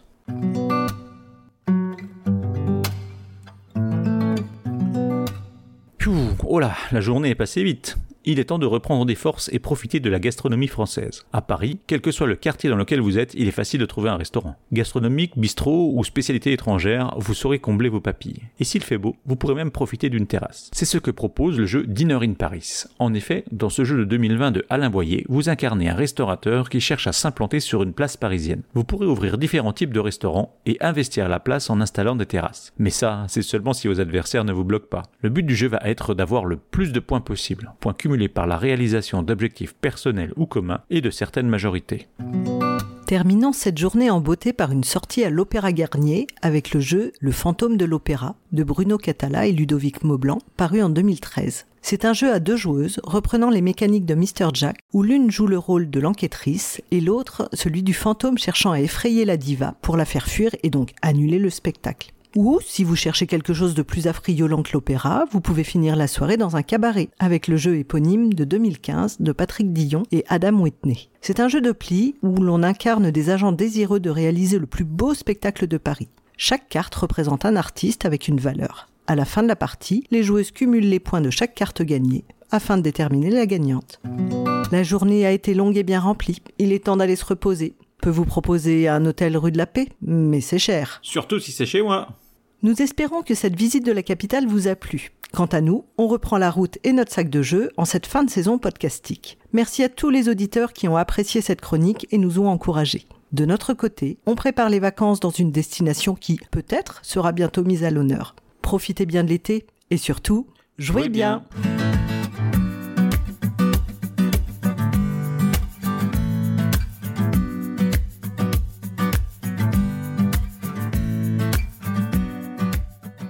Et oui, donc vous nous parliez de Paris. Et oui, on est revenu un petit peu en France, on fait un petit peu chauvin pour la dernière de cette, euh, de cette année. Ah, mais vous avez raison, il y a des choses à dire. Et en plus, alors j'ai rigolé parce que, comme vous commencez par dire quand on arrive de l'aéroport pour rejoindre Paris, je me suis dit, ça y est, ils m'ont trouvé un jeu sur le RERB. Alors, je dis pas qu'on n'a pas cherché, mais j'ai pas trouvé de jeu aujourd'hui euh, qui, qui parle du RER.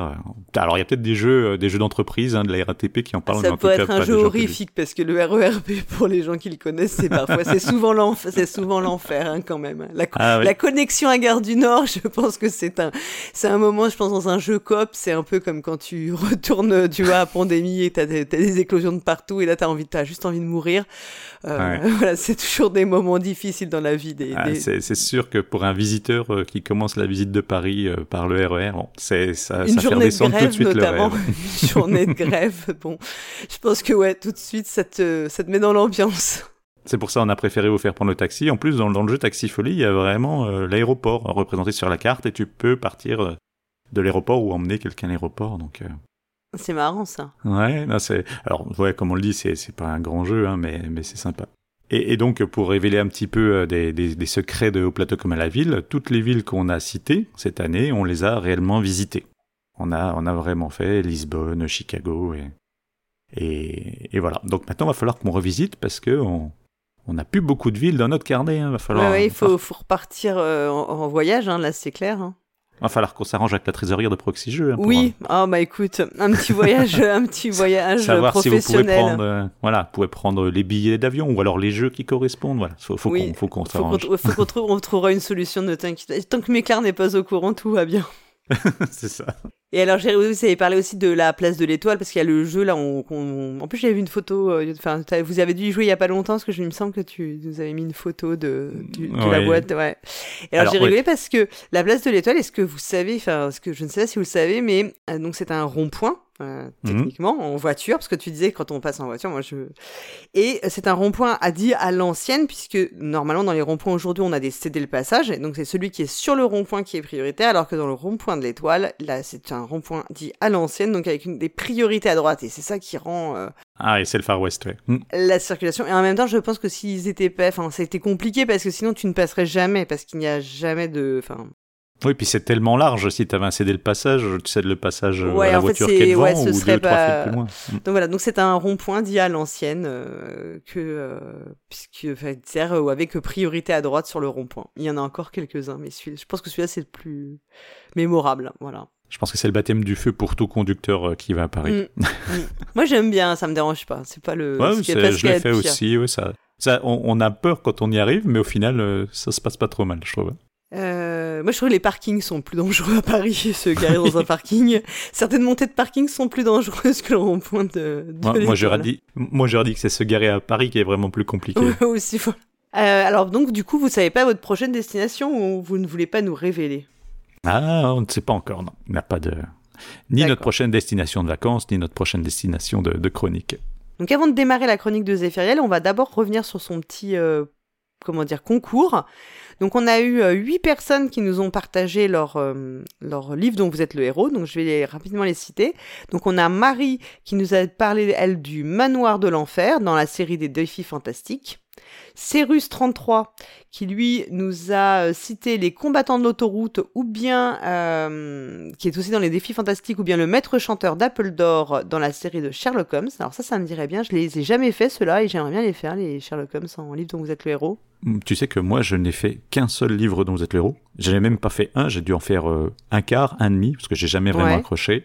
Et je me souvenais plus du titre. Et ben, je crois que c'est le maître chanteur, de- le maître chanteur d'Apple d'or. Quand il a Ah, cité, le nom a fait tilt dans ma tête. C'est Ah, vraiment c'est excellent. excellent parce qu'en plus, souvent, souvent, quand on en a fait un, on a fait beaucoup le sorcier de la montagne de feu, puisque c'est souvent un peu le, celui dont on pense, auquel on pense, c'est le premier des défis fantastiques qui est sorti. Mhm. Donc, euh, moi, c'était mon premier euh, à titre perso, donc euh, voilà, le premier que j'ai fait.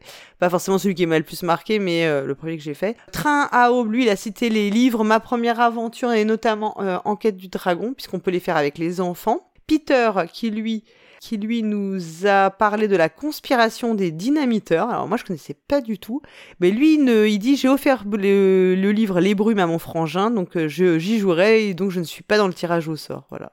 Ouais, ça c'est de la classe. Grand Poil qui lui euh, nous a cité le démon des profondeurs et il m'a fait rire parce qu'il a dit je le l'ai encore sur mes étagères, plein de ratures. Oui, j'étais jeune, j'écrivais sur le livre directement, mais moi aussi j'en ai plein où j'ai écrit sur le livre directement. Et je retrouve quand j'ai voulu les refaire, je me suis dit ah bah donc, j'ai peu progressé en fait toutes ces années. Voilà, et ça fait rire mes enfants parce que comme ça ils voient comment j'écrivais quand j'avais leur âge. Ça, ça, je trouve ça très drôle. Ah, Mais c'est sympa, comme ça tu peux suivre l'aventure de quelqu'un d'autre qui a joué avant toi. C'est Mm. c'est pas mal. Euh, ensuite, on a la Wallring qui nous a cité la galaxie tragique. Il dit c'est le premier que j'ai eu et j'avoue je n'ai jamais gagné sans tricher. Oui parce qu'on a toujours le droit de tricher un peu dans les livres donc vous voulez être le héros sinon ça ça Bah, pas. C'est un jeu en solo, personne ne regarde, on peut faire ce Ouais qu'on veut. exactement. Ensuite on a Jidek qui a cité euh, bah, la série qui moi est ma préférée qui est Sorcellerie donc euh, toujours de Steve Jackson et Ian Livingstone. Et puis Beru alors lui il a triché parce qu'il en a cité trois. Il a cité euh, les chroniques crétoises. Et alors j'ai rigolé parce que effectivement il y en a trois, il y a trois bouquins, j'ai les trois derrière moi là au moment où je te parle et je les avais adorés aussi ceux-là. La quête du Graal et Loup ardent. Et euh, Loup ardent ouais qui est très bien aussi. Souvent on connaît bien Loup, Loup euh, solitaire, euh, mais Loup ardent était très chouette également.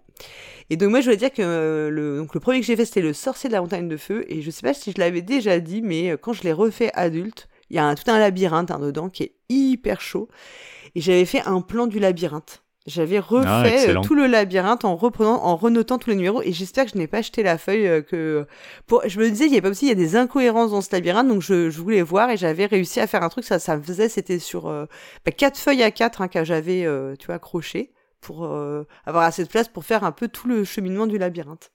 Super. Et t'as as regardé si tu retrouvais le, le- le labyrinthe euh, dessiné par d'autres personnes sur Internet? Non, j'ai pas du tout cherché. Je pense qu'il y en a un parce Je pense que tu n'es pas la seule. ouais. Non, je pense que je suis pas la seule. Alors du coup, tu vas me donner un numéro de 1 à 7 et ça nous donnera euh, le euh, notre vainqueur. Ok, donc le vainqueur, ce sera le numéro 5.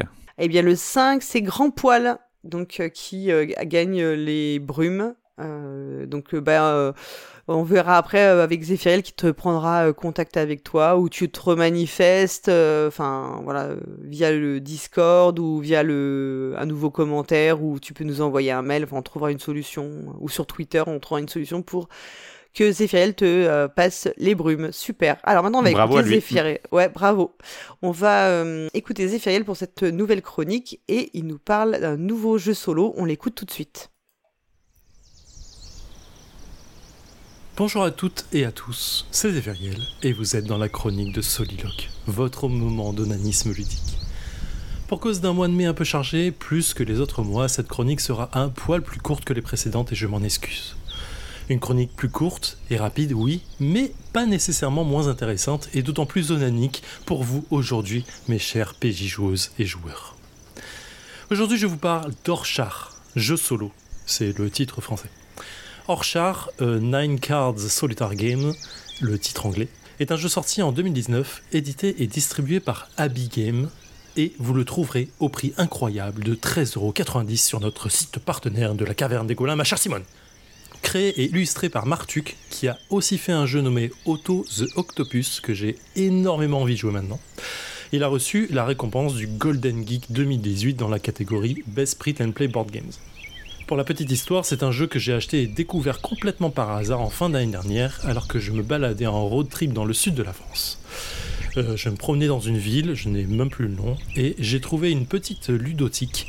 euh, et me glissant tout doucement à l'intérieur, comme un croyant en pèlerinage, j'ai vu ce jeu sur une étagère. Perdu au milieu de gros jeux, et je me suis dit, hey, un jeu solo qui a jeu solo dans le titre, c'est forcément pour moi. Donc, Orchard, c'est qui, c'est quoi? En anglais, dans le texte, le Orchard signifie verger. Et quand on parle de verger et d'onanisme, eh ben, ça fait un peu bizarre en sous-entendu, j'avoue, mais c'est pas du tout le thème. Donc, Orchard, c'est un jeu dans lequel vous allez cultiver et ramasser des pommes qui vont faire des points de victoire en fin de jeu, bien évidemment. Comment on joue à Orchard Eh ben voilà, vous avez une petite boîte minuscule avec 18 cartes, 15 dés et deux jetons qui représentent des fruits pourris. Au début du jeu, vous allez préparer votre deck de 9 cartes pris au hasard et laisser les autres cartes 9 de nombre de 9 euh, dans la boîte. Elles ne seront plus utiles pour la partie. La première carte est retournée face visible et placée sur la table. Sur celle-ci, vous trouverez 6 pommiers, 3 de couleurs différentes, violet, jaune et rouge, qui sont placés sur la carte de manière complètement aléatoire. Il n'y a pas deux cartes qui se ressemblent dans le jeu. Le jeu peut alors commencer. Vous piochez les deux premières cartes de votre deck. La phase de tour est simple, vous placez une carte, vous placez des dés s'il y a besoin sur les arbres, et vous piochez une nouvelle carte et bis repetita jusqu'à la fin. Placer une carte, c'est le cœur du jeu. Vous devez placer les cartes en superposant ces dernières de manière à recouvrir les arbres de même couleur avec la nouvelle carte. Ce faisant, vous placerez alors les dés sur la face 1 pour chaque arbre qui match entre eux. Si deux arbres ne sont pas de même couleur et que vous les recouvrez, un fruit pourri apparaît. Ce fruit pourri ne rapporte aucun point et vous empêche de le recouvrir lui-même par la suite. Si vous n'avez plus de fruits pourris qui sont au nombre de deux, impossible de faire matcher deux arbres de couleurs différentes. C'est une forme de joker. Les tours s'enchaînent donc ainsi. Et à chaque fois que vous faites matcher une seconde fois, puis une troisième fois les arbres qui avaient déjà un dé sur eux, vous passez à la face supérieure du dit dé. Un 1 devient alors un 3, qui lui-même deviendra un 6, et enfin qui passera à 10, le point maximum possible. Une fois le deck de cartes épuisé et tout placé sur le plateau de jeu, le jeu s'arrête et vous comptez les points. Un barème de score habituel au jeu solo vous dira alors combien vous êtes bien nul à ce jeu. Mon maximum de points étant 40 à ce jour pour 6 parties, et un barème monte à 55 plus, bien évidemment. Alors, expliqué de cette façon, vous allez me dire Ok Zef, euh, tu nous parles d'onanisme et de verger, mais ça a pas l'air super excitant là tout de suite. Eh bien, détrompez-vous, c'est même pas excitant du tout. C'est même très frustrant comme jeu, vraiment très frustrant. Les couleurs sont bien entendu jamais comme il faut. Vous tournez et retournez votre verger dans tous les sens, mais ça rentre jamais comme il faut. Prévoir le coup d'après est difficile et ça demande une souplesse et une gymnastique d'esprit que je n'ai pas du tout. Donc, c'est de la tension. Mais cette tension, elle est un peu agréable. Il y a un petit côté soulagement lorsque vous arrivez à faire matcher des pommiers pour 4 ou 5 couleurs d'un seul coup. Et ne parlons pas du moment orgasmique lorsque vous arrivez à faire passer un dé sur sa face finale. Bon, j'exagère un peu en vrai, mais Orchard, c'est un vrai bon petit casse-tête. C'est un jeu qui se laisse pas faire. La courbe de croissance, elle est facile au début, elle devient de plus en plus dure au fil des parties. Et franchement, ajouter à cela un matériel de qualité en termes de cartes euh, un peu plastifié, tissé là, et un boîtier de rangement en mode euh, carte très simple, solo, un peu dur. Franchement, vous, c'est petit, solide et vous l'emporterez partout avec vous. Voilà, c'était ma chronique de soliloque du jour. Je vous souhaite bien du bonheur, prenez soin de vous, que vos journées soient longues et vos nuits plaisantes. Ciao Eh ben merci beaucoup Zéphiriel. Alors The Orchard, parce que je suis allée revérifier la, la prononciation parce que c'est pas du tout un mot euh, évident en fait quand Ouais, tu oui. dis. J'ai eu une hésitation quand j'ai vu avec The Orchard ou The Orchard et je suis allée revérifier la prononciation. Ah, j'aurais dit Orcard, effectivement aussi. Bah, en fait, t'as une, une vraiment t'as une hésitation. Hein. Je sais pas pourquoi sur ce mot-là. euh, ça me rassure de pas être la seule. Tu vois, avoir l'hésitation sur la prononciation. Moi, l'hésitation, elle vient de orchidée en français. Tu vois, ça ouais, possible, pareil. ouais.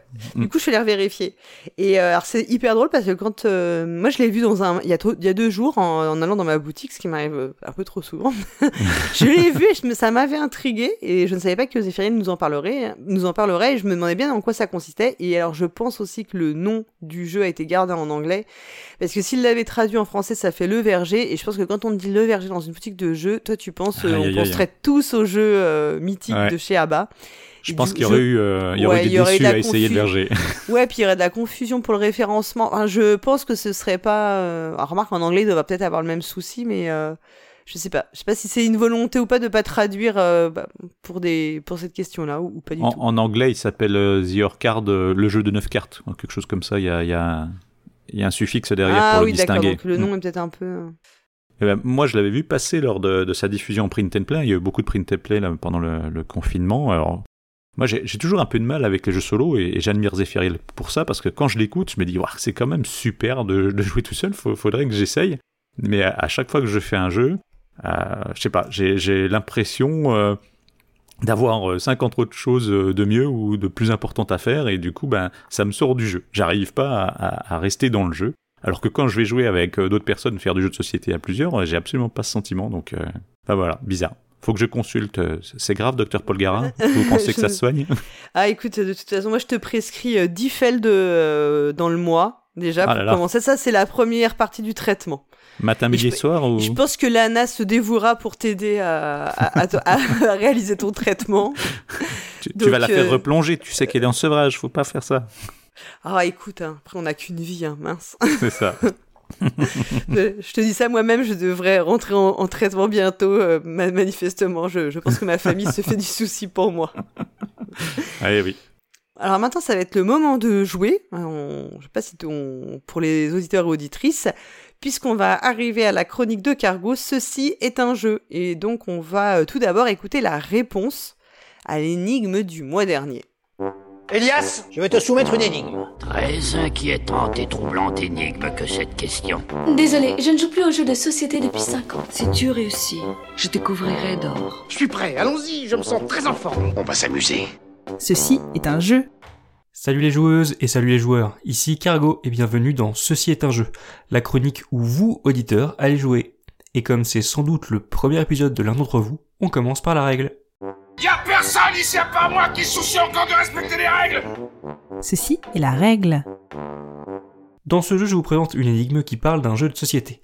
Le but du jeu est de deviner le jeu de société en question. Cette énigme est un montage d'extraits sonores qui comporte chacun un indice sur le jeu. Les indices peuvent porter sur tout ce qui touche au jeu en question comme sa mécanique, son matériel, son thème ou la quantité de sleeves nécessaire pour sa nouvelle extension. Vous avez quelques semaines pour répondre et parmi les bonnes réponses, un participant sera tiré au sort et gagnera l'honneur d'être cité dans le prochain épisode des chroniques et de recevoir un goodie proxy jeu. Maintenant que vous avez compris, passons à la réponse de la dernière énigme. Jamais je n'aurais cru trouver une réponse au fond d'une bouteille. Ça ne nous empêchait pas de la chercher. Ceci est la réponse. La réponse du mois dernier était Canardage, un jeu de Kiss Meyers, de 3 à 6 joueurs à partir de 8 ans. Dans Canardage, les joueurs possèdent chacun une équipe de 5 canards à leur couleur. Le but du jeu est de partir à la chasse aux canards adverses et de les éliminer. Le dernier joueur en vie remporte la partie. À la chasse, j'ai cru voir un canard au loin. À la place, j'ai tiré huit fois sur mon chien.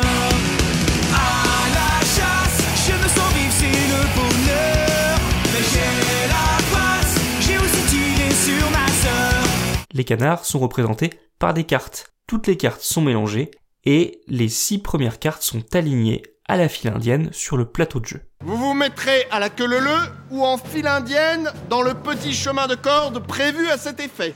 La queue leu et la file indienne, c'est pas pareil?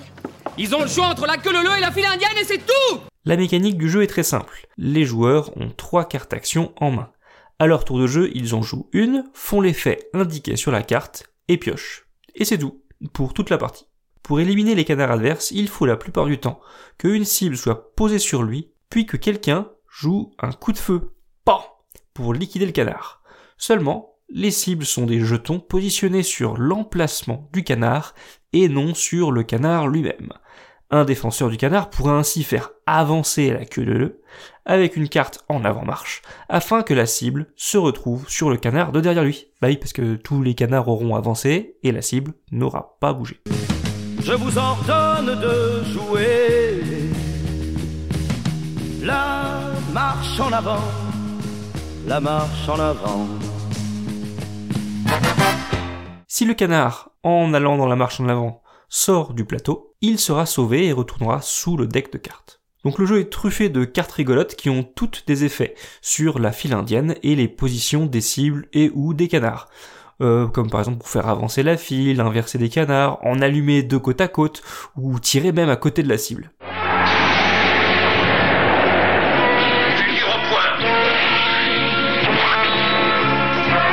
La carte Fulgure au coin permet de faire passer un canard en toute première position de la file, et ainsi avoir plus de chances de le sauver. La carte Walking Duck vous permettra de faire revivre d'entre les morts un de vos canards, pour le remettre en jeu. Seul Dieu peut ressusciter les morts Tu as raison. Seul Dieu peut ressusciter les morts. La partie se termine lorsqu'il ne reste plus qu'une seule couleur de canard en jeu. Attention, les joueurs éliminés continuent de jouer. Et il n'est donc pas rare d'avoir un adversaire qui, ivre de vengeance, se fera une joie de tout mettre en œuvre pour vous faire terminer en canard à l'orange. Père d'un fils assassiné, époux d'une femme assassinée. Et j'aurai ma vengeance. Dans cette vie ou dans l'autre. La réponse était donc Canardage, un jeu de Keith Meyers illustré par Randy Martinez pour 3 à 6 joueurs de 20 minutes environ. C'est édité chez Gigamic et vous le trouverez à la Caverne du Gobelin pour 16,90€. Maintenant que vous connaissez la réponse, on peut passer au tirage au sort du goodie. Et oui, donc c'était euh, Canardage. Alors moi, je sais que ce jeu il est souvent critiqué. Euh, J'en- lis souvent du mal et pourtant moi je l'aime bien ce jeu. Je le je trouve très marrant et ça marche super bien avec des euh, des enfants, tu vois, de 9-10 ans ou pré-ado ou ado. Je pense que ça fonctionne toujours très bien. Ah ouais, bah moi j'avais toujours entendu du, du bien au contraire. Et euh, même pas qu'avec des enfants, parce que je crois que la dernière fois que j'ai entendu parler, c'était sur Proxy Jeux ou dans un bar à jeux, où justement où il disait que ça, ça tourne bien et que c'est assez, assez fun à jouer. euh. Alors je pense effectivement c'est pas un fail, enfin c'est un party game. Quoi, mais... Ouais, c'est assez chaotique. Et, euh, Ouais. mais, euh, Mais voilà, je serais curieux de- d'essayer parce qu'à force d'entendre parler, j'aurais bien envie de voir à, à quoi ça ressemble.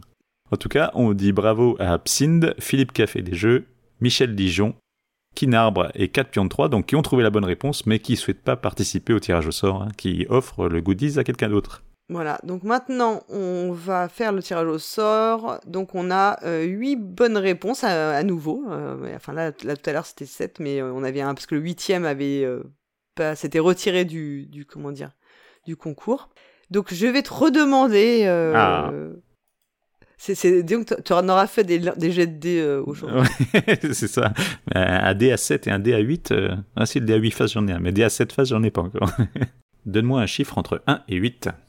Et bien cette fois-ci, c'est le numéro 7 qui gagne. Alors le numéro 7, c'est Calamity Fame qui gagne. Donc euh, bravo, bravo, bravo. Bravo à lui. Ou à elle, lui ou à elle, on ne sait pas. Et bah écoute, euh, donc bah Cargo prendra euh, contact avec toi pour te euh, t'envoyer le goodies. Et maintenant, on va pouvoir écouter la nouvelle énigme. Et moi, je pense que j'ai trouvé. Ah, voyons voir ça alors. Quelle est la vitesse de croisière d'une hirondelle lorsqu'elle n'a aucune charge Que voulez-vous dire Une hirondelle africaine ou une hirondelle européenne? Ceci est l'énigme. Bravo à celle ou celui qui a été tiré au sort. Vous êtes prêts pour la nouvelle énigme du mois? Non? Eh ben tant pis, ça commence.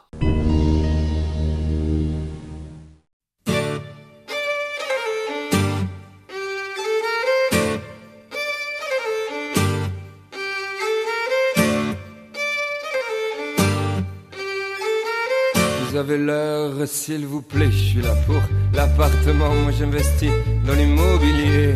Oui, bon, il y a des tâches, euh, c'est tout barré. J'ai tellement raturé que j'ai transpercé le papier. C'est immonde. On dirait que j'ai lavé par terre avec, mais c'est fait. avec un super bikini, mais la piscine est fermée. On distribue des plaids à la tombée de la nuit, et plein de jeux de société. Ça ça parle, c'est rien, c'est la rue. Dans la ville, la chambre avec la vue. 20 000 sur nous, c'est rien, c'est la rue. Tu grandis, tu oublies, c'est rien, c'est la rue. Merci maman. Ne jamais plus l'écouter. Ne plus suivre ses plans à la con là. Il y a Dylan, Julie et Samantha et Balthazar.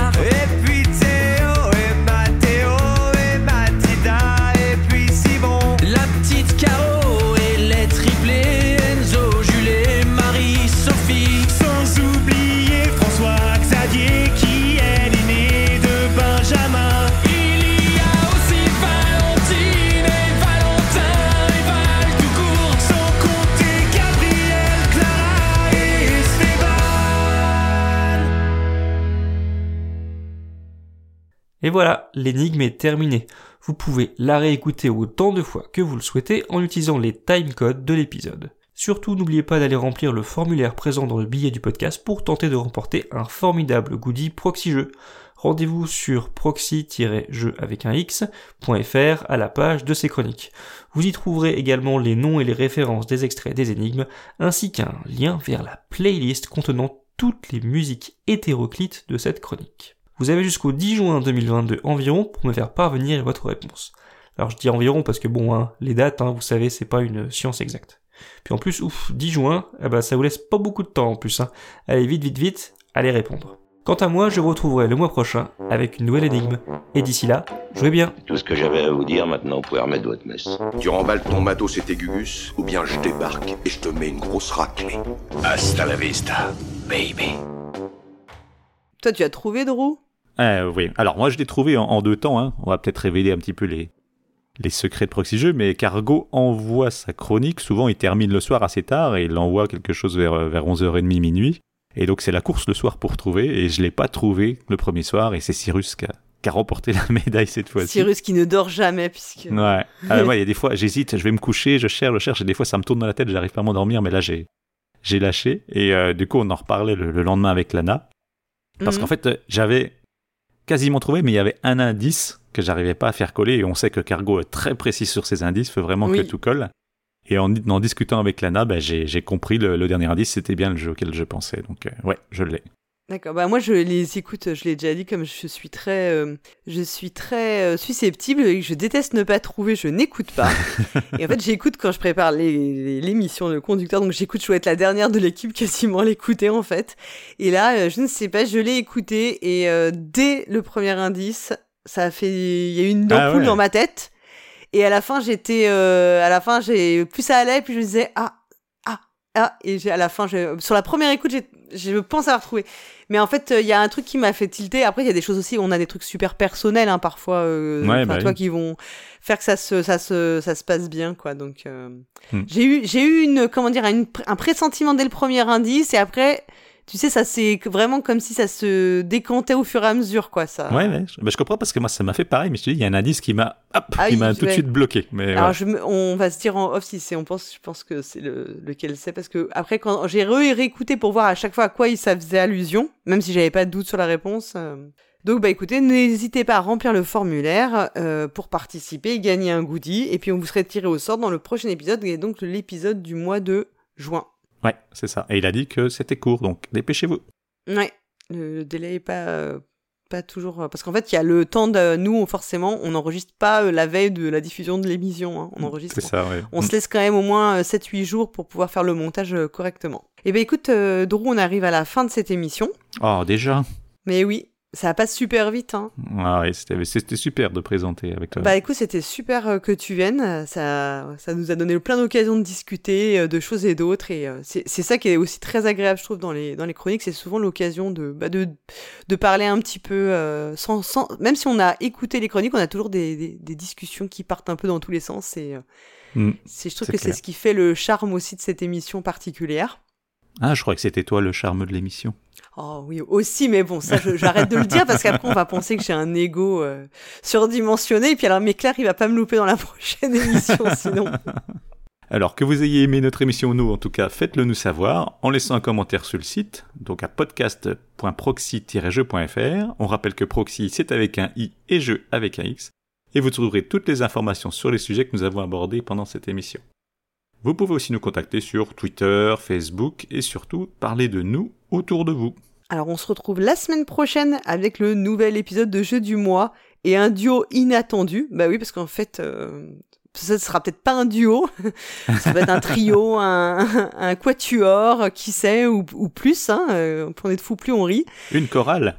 Oui, une chorale, voilà, c'est ça. Et, euh, donc on ne sait pas encore comment ça se présentera, mais ce sera euh, forcément euh, super. Et puis on se retrouve aussi en juin 2022, à la fin du mois de juin, pour la dernière émission, euh, je pense, officielle de la saison, puisque ce sera les chroniques du mois de juin qui clôtureront cette saison 12. Bientôt les Allez, vacances. Ouais, bientôt les vacances et tout. ouf, ouf, on va pouvoir faire des hors-séries, cool. et en attendant les prochaines émissions, jouez, Jouez bien. bien.